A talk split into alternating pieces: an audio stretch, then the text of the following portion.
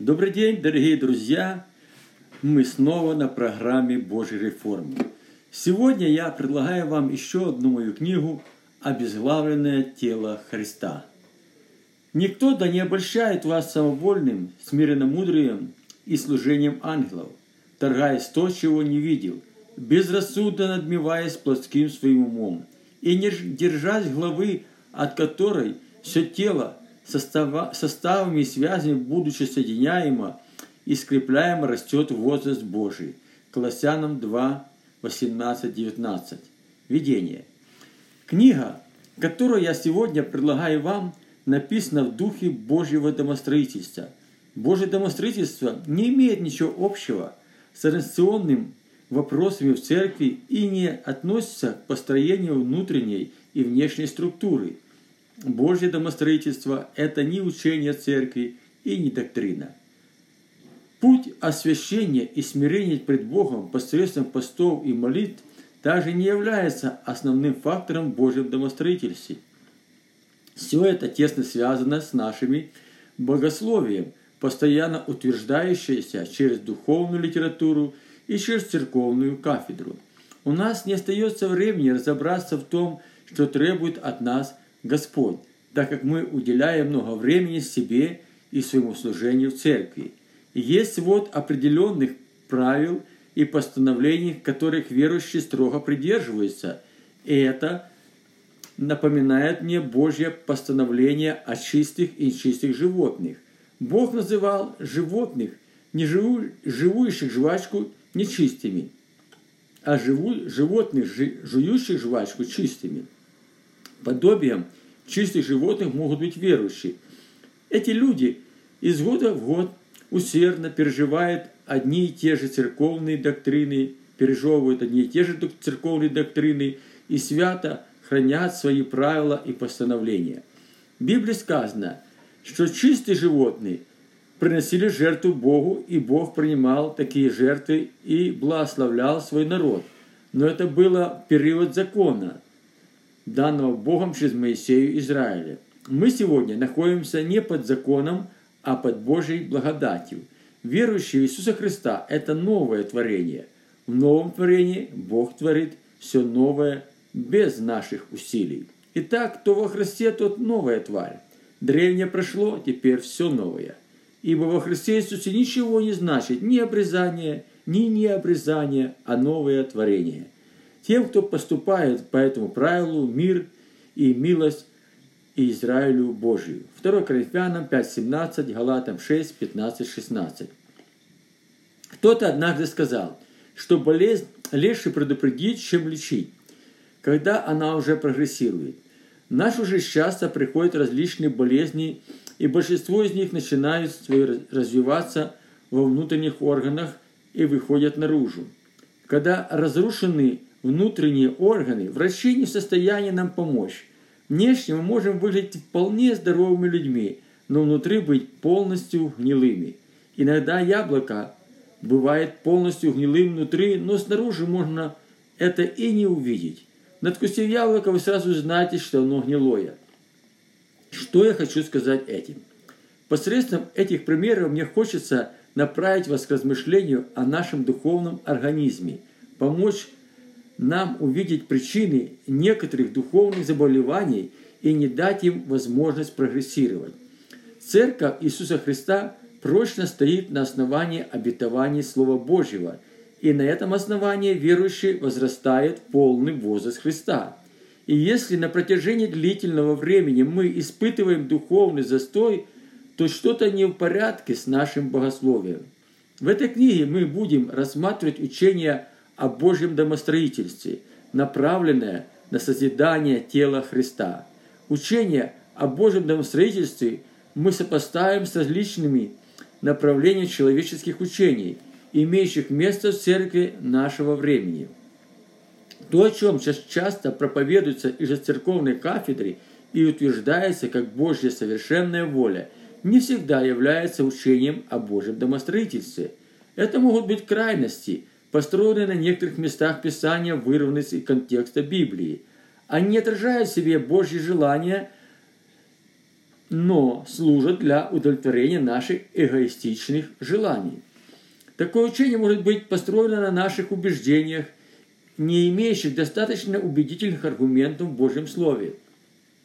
Но на практике это учение не работает, так как не является Божьим домостроительством. Но несмотря на несостоятельность наших убеждений, мы продолжаем упорно стоять на своем, не пытаясь разобраться в своих утверждениях. Принятая нами позиция еще опасна тем, что наши убеждения не приводят к единству тела Христа, но только порождают в нем разделение.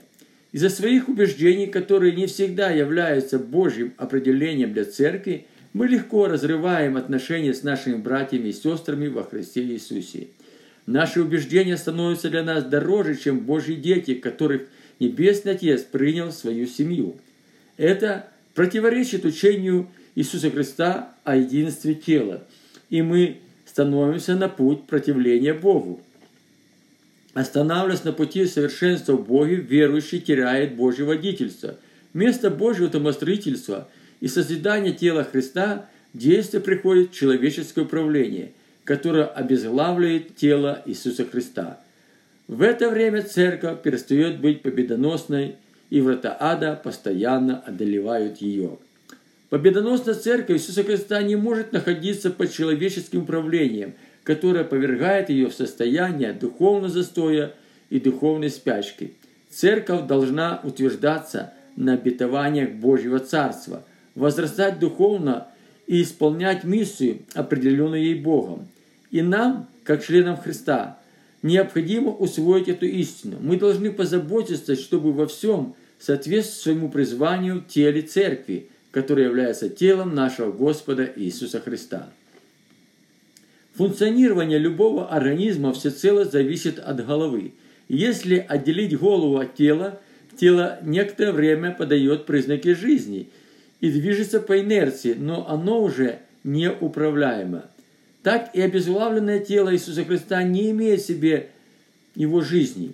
Такое тело не находится под Божьим водительством и не способна выполнять Божьи намерения. Верующие хорошо знакомы с этим, но не всегда утверждают Божьи истины в соответствии с Божьим определением для них. Для того я никогда не перестану напоминать вам об этом, хотя вы то и знаете и утверждены в настоящей истине, справедливым же посчитаю, доколе нахожусь в этой телесной храмине, возбуждать вас напоминанием. 2 Петра, 1 глава, 12 по 13 стих. Вернись свое начало. Что, что происходит в этом мире и что происходит в нашей жизни, имеет свое начало. Это непоколебимый принцип Божьего творения, и никто из людей не в состоянии нарушить, что Бог утвердил. Открывая первую страницу Библии, мы читаем «Вначале сотворил Бог небо и землю».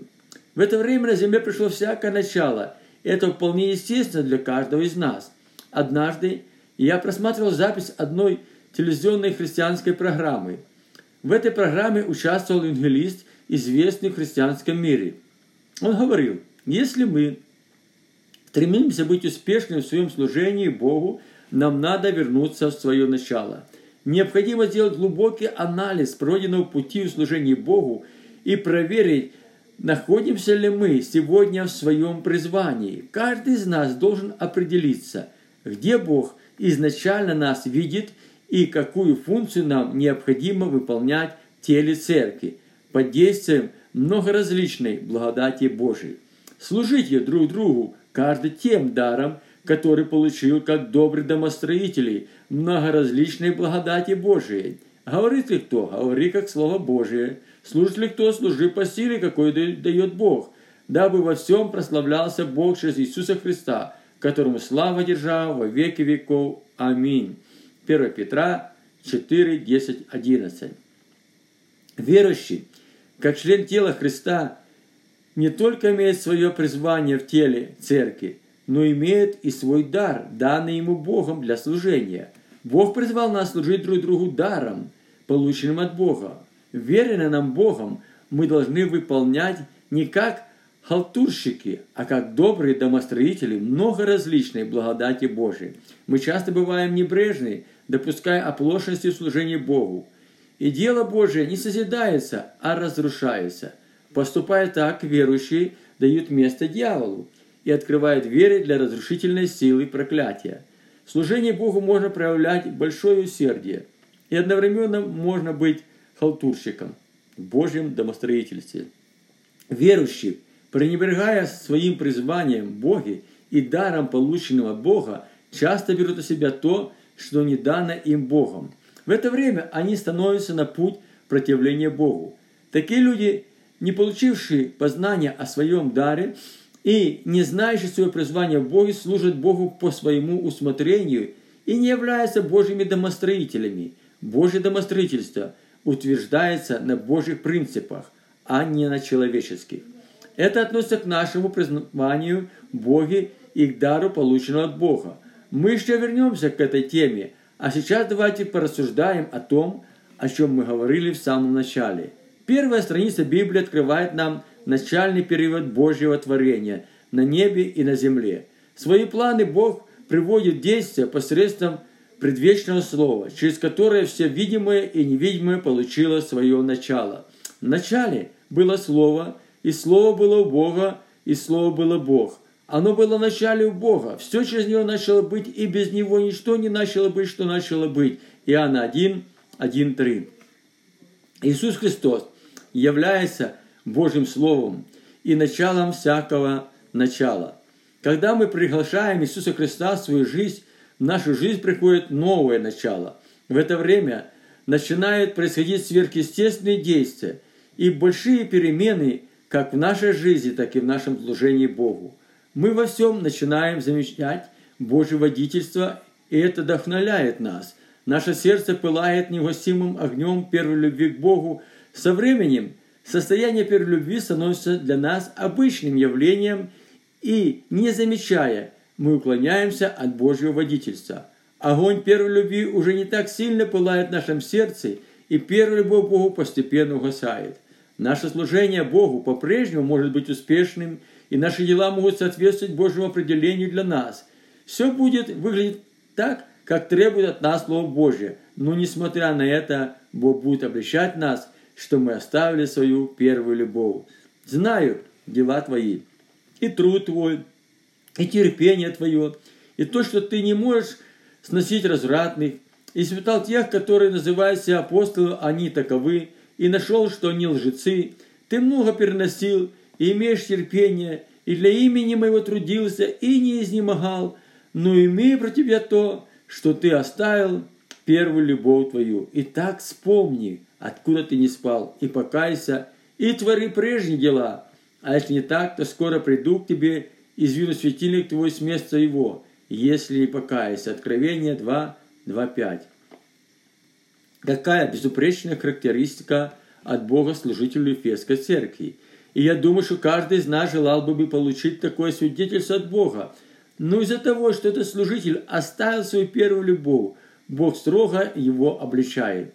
Бог советует служителю Ефесской церкви совершить достойный плод покаяния, иначе творить прежние дела, чтобы не попасть под осуждение от Бога. Основным фактором в Божьем является первая любовь к Богу. В период первой любви мы пребываем под Божьим водительством – и мы во всем послушны Богу. К нам приходит познание от Бога о нашем призвании в теле церкви и начинают проявляться дары Духа Святого. Чтобы лучше это понять, давайте вспомним свою юность. Время, когда в своей жизни мы переживали первую любовь. Это чистые, неповторимые чувства к любимому человеку. Не знаю, как у вас, но у меня период первой любви человеческой был затяжной. На протяжении долгих и мучительных трех лет я постоянно думал о своей любимой. Но эта девушка и не догадывалась об этом, так как я никогда с ней и не общался. Спустя многие годы я понял, что мои чувства были обманчивы и что первая любовь не имеет по собой прочного основания. Первая же любовь, которая приходит к нам от Бога, не имеет ничего общего с человеческой любовью. Наша любовь к Богу должна отражать Божью любовь. И эта любовь приходит не от нас, она приходит к нам от Бога. Первая любовь к Богу излилась в наше сердце Святым Духом, данным нам, и мы должны постоянно возогревать ее. Первая любовь изменчивая и непостоянная. Многие верующие, пережившие первую любовь к Богу, со временем остывают и остают, оставляют ее. Причин для этого достаточно много. Иногда это может быть полное, вполне взвешенное решение с их стороны. В большинстве случаев потеря любви приходит постепенно, и очень часто мы даже этого не осознаем. Мы уже говорили, что первая любовь Богу приходит тогда, когда верующий входит в свое призвание для служения и служит теле церкви даром, полученным от Бога. Это время Божьего покровительства – но приходит не так много времени, и нас уже не удовлетворяет Божье призвание. Мы начинаем увлекаться своими желаниями и берем на себя то, что не дано нам Богом. В это время Божье покровительство оставляет нас, и мы становимся открытыми для массированных демонических атак. Находясь в постоянном сражении с различными искушениями, многие из нас уклоняются от первой любви к Богу. Несколько практических наглядных примеров, которые хочу предложить вам, помогут нам увидеть причины, из-за которых верующий теряет свою первую любовь. В начале этой книги я говорил о благословенном Божьем служителе. Божий помазанник говорил, что многие из нас необходимо вернуться в свое начало. Этот человек был исцеляющий англист. Его служение имело большой успех, но из-за великой ревности к Богу он решил сделать больше порученным ему Богом. Приняв пасторское служение, Божий служитель построил церковь и стал заниматься учением. Это не только ослабило его основное служение евангелиста, но и привело к доктринальному, доктринальным ошибкам в учении. Его сторону посыпалось много справедливых нареканий от авторитетных служителей. Чрезмерная загруженность служения привела его к семейным проблемам. События, происходящие в жизни этого евангелиста, вызвали бурную реакцию и со стороны людей, ищущих повода очернить служителей Божьих. Пройдя через горнило испытаний, брат признал свои ошибки и во всем покаялся. Когда этот человек вернул свое начало, Бог еще больше благословил его семью и его служение. Если наши жизненные и духовные проблемы связаны в похожей ситуации, этот пример может быть хорошим уроком для нас и послужить нам во благо. Иногда Бог останавливает наше служение или полностью разрушает его, в то время, когда в нашем служении был, был очевидный прогресс. Такое определение от Бога нам не так легко принять. Но как бы это ни выглядело странным, в наших глазах приходящее к нам от Бога всегда служит к нашему благу. Если мы берем на себя, себя, что Бог нам не поручил, Бог, сохраняя нас от различных искушений, ставит нам препятствия. И это будет нам во благо. Когда Бог разрушает наше строение до основания, нам легче вернуться в свое призвание и возогревать свою первую любовь к Богу. Мне бы хотелось поделиться с вами одним наглядным примером из моей личной жизни. Я надеюсь, что это поможет вам увидеть и свои ошибки в вашем служении Богу. Через несколько лет после моего обращения к Богу я вошел в свое призвание и был очень активный в своем служении – на протяжении восьми лет я был неизменным помощником пастора, проводил духовную дарительную работу в церкви и был ответственен за все церковные служения. За это время в нашей церкви сменилось два пастора, но я всегда был надежной опорой для каждого из них. Мне приходилось священнодействовать и выполнять любые обязанности пастора. Пастыря, с которыми я сотрудничал, во всем мне доверяли. Мне всегда меня всегда приглашали на пасторские встречи, посылали меня для духовно-здоровителя работы другие церкви нашего братства. Мне приходилось проводить беседы с пастырями, ослабевшими в служении. Многие верующие соблазнялись и удивлялись, почему старшие братья не продвигали меня в служении. Я не придавал этому большого значения, так как находился в своем призвании. Служил в церкви даром, полученным от Бога, и горел первой любовью к Богу. Но прошло время, и в мою жизнь, и мое служение пришли испытания. Я не мог смириться с несправедливостью ко мне со стороны старших братьев, оставил церковь и начал самостоятельное служение. Вначале шло все хорошо. Мои пасторские навыки способствовали мне создавать, создать команду единомышленников и на протяжении двух лет успешно строить свое служение. И вдруг неожиданно наступил кризис. Находясь не в своем призвании от Бога, я был полностью исчерпан и уже не имел вдохновения продолжать служение. В моей жизни начались жатвенный посев, о котором вы прочитаете немного позже, и Бог разрушил мое служение. Служение верующих наступает кризис, когда они оставляют свое призвание Боге и берут на себя то, что Бог не дал им. Они больше не будут испытывать удовлетворение в том, что сами возложили для себя. Их перестанет посещать свежее помазание от Бога. Эти люди будут полностью исчерпаны и больше не смогут продолжать начатое служение. Есть верующие, которых Бог время от времени испытывает в различных служениях, но не как и другие верующие имеют основное призвание в Боге. Например, служение апостола включает в себя пятигранное служение. Бог иногда может использовать нас в других служениях, но Божье водительство будет для нас очевидным. Бог непременно проговорит к нам и подтвердит о своем призвании нас в другое служение. Ваше новое служение будет успешным, и вы не будете испытывать томление и разочарование – это, это служение дал нам вам Бог. Дело Божье часто страдает из-за того, что мы противимся новому призванию Боге, не желая оставить служение, в котором мы были успешны. Хорошим примером является случай, происшедший с Дереком Принцем. Этот благословенный Божий служитель на протяжении 20 лет был задействован Богом в служении освобождения. Однажды группа учителей Библии пригласила его послужить вместе с ним Словом Божьим в одном масштабном служении. Но при этом ему поставили условия. Дерек Принц должен был забыть на время о служении освобождения и заняться только учением. Это ему не понравилось, так как служение освобождения было его основным служением. И когда этот человек стоял на раздорожье двух дорог, он услышал голос Святого Духа. Ты должен оставить служение вспоможения и принять служение учителя – на твое место я уже приготовил другого человека. Если ты не освободишь свое служение, этот человек останется без служения, а то место, которое ты должен занять, будет пустым.